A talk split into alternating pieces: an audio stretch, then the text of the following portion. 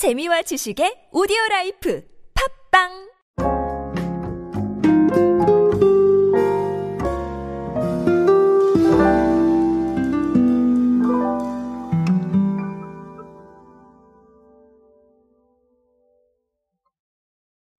누가 뭐라고 해도 사실 레트로는 아직도 우리에게 많은 영향을 미치고 있습니다.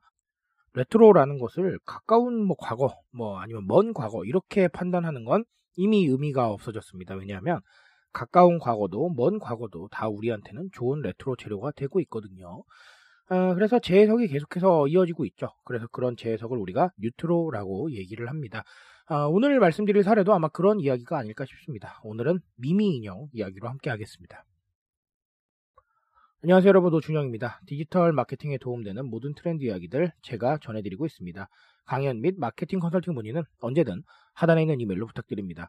자, 뭐 제가 얼마 전에 그런 얘기를 들었습니다. 근거 없는 자신감이 아주 중요하다라는 얘기를 들었는데요. 아, 사실 아주 좋은 얘기였다고 저는 생각을 합니다. 저도 언제나 근거 없는 자신감을 가지고 있거든요. 자, 그 근거를 만들려고 자, 오늘도 열심히 뛰고 있습니다. 아, 여러분과 그런 이야기들 나누고 있으니까 아, 계속해서 함께 해주신다면 좋은 이야기로 더 어, 이야기 나눠볼 수 있도록 하겠습니다. 자, 일단은 오늘 이야기는 미미 인형이라고 했죠. 어, 미미 인형이 탄생 40주년을 맞아서 어, 한정판으로 새로운 제품들이 나왔습니다. 아, 근데 이게 어, 아예 새로운 제품들은 아니고요. 80년대 분위기를 살린 뭐 그런 인형들인데 어, 예를 들면 체크바지하고 로고 맨투맨티, 롤러스케이트와 카세트 테이프로 구성된 뭐 다정한 친구 미미 1982년 네 요런 느낌을 어, 구현을 했다라는 것이고요. 어, 그런 것뿐만 아니라 뭐 또 한 종류가 더 나왔습니다. 어쨌든간 어, 중요한 건 80년대 분위기를 살렸다는 것이죠. 어, 이런 부분들뿐만 아니라 롯데마트 toy팀이 미미 프렌즈 카페에서 미미 팬들을 대상으로 설문조사를 진행한 뒤에 이번 상품을 기획을 했다라는 부분도 있습니다. 어, 저는 사실 이게 더 좋다고 생각을 합니다. 레트로도 중요하지만 이 부분을 오늘 우리가 좀 봐야 되지 않을까라는 생각을 하는데요. 어, 어쨌든 레트로는 여전히 좋습니다. 왜 그러냐면요. 여러 가지 이야기가 사실 있지만 오늘은 감성 이야기를 좀 드릴게요. 우리가 감성에 대해서 많이 신경을 쓰고 있습니다. 이게 무슨 얘기냐면 어떤 감정적인 효과들, 아, 눈에 보이지 않는 것들이죠. 소비를 통해서 이런 것들을 좀 경험하고 싶어 하는 사람들이 많다라는 것이죠. 그래서 가치 소비도 있는 것이고, 어떻게 보면 branding도 그런 거잖아요. branding이라는 거 우리가 눈에 보기 어렵습니다. 그런데 어떤 기업이나 브랜드에 대해서 우리가 어떤 이미지를 가지고 있고, 그 이미지에 따라서 사실은 선택을 하게 되는 것이죠. 다 그런 것들이 감성적인 부분이라고 저는 생각을 합니다.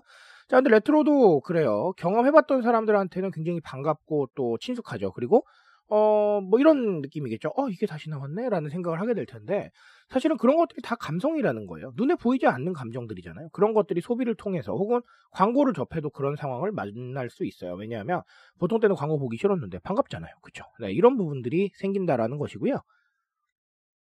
그렇지 않은 즉 경험해보지 못한 세대들한테 새로운 거니까. 네, 그게 또 어떻게 보면 새로움에 대한 감성인 거예요.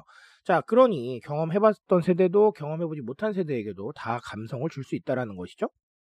자, 그러니까 레트로가 중요하다는 겁니다. 무슨 말인지 아시겠죠? 어, 그래서 앞으로도 계속 아마 나올 겁니다. 그렇게 보셔도 될 것 같아요. 자, 그리고 또 다른 하나는 아까 제가 말씀드렸던 어, 팬들을 대상으로 뭐 설문조사를 진행한 뒤에 이번 상품을 기획했다라는 얘기가 있었는데 제가 이런 것들을 소통의 경험으로 어, 얘기를 드린 적이 있습니다. 근데 제가 소통이라고 하니까 여러분들께서 좀 오해를 하시는 게 CS 쪽을 많이 생각을 하시더라고요. 근데 CS는 사실 저는 기본이라고 생각을 합니다.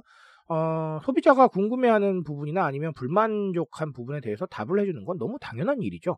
제가 말씀드리고 싶은 소통은 소비자가 결과를 내는데 어떤 영향을 미칠 수 있는 이런 소통들을 말하는 거예요. 예를 들면 투표를 한다든지 아니면 의견을 듣는다든지 아니면 출시에 대해서 기획에 대해서 어떤 사람들의 의견을 좀 물어본다든지 이런 것들이 될 수가 있습니다.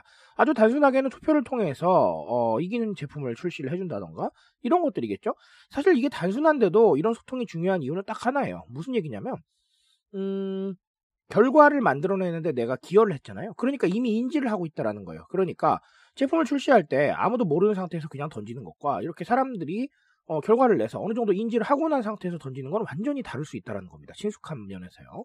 그래서 이런 것들이 중요한 것이고, 그래서 이런 것들이 각인을 줄 수 있는 겁니다. 무슨 말인지 이해하시겠죠? 그래서 제가 말씀드리는 소통은 어, CS를 의미하는 게 아니라 자, 이런 걸 의미하는 것이다 라는 말씀 드리고 가겠습니다.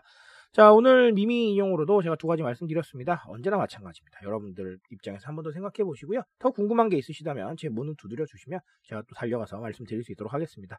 제가 오늘 말씀드릴 수 있는 것 여기까지 하도록 하겠습니다.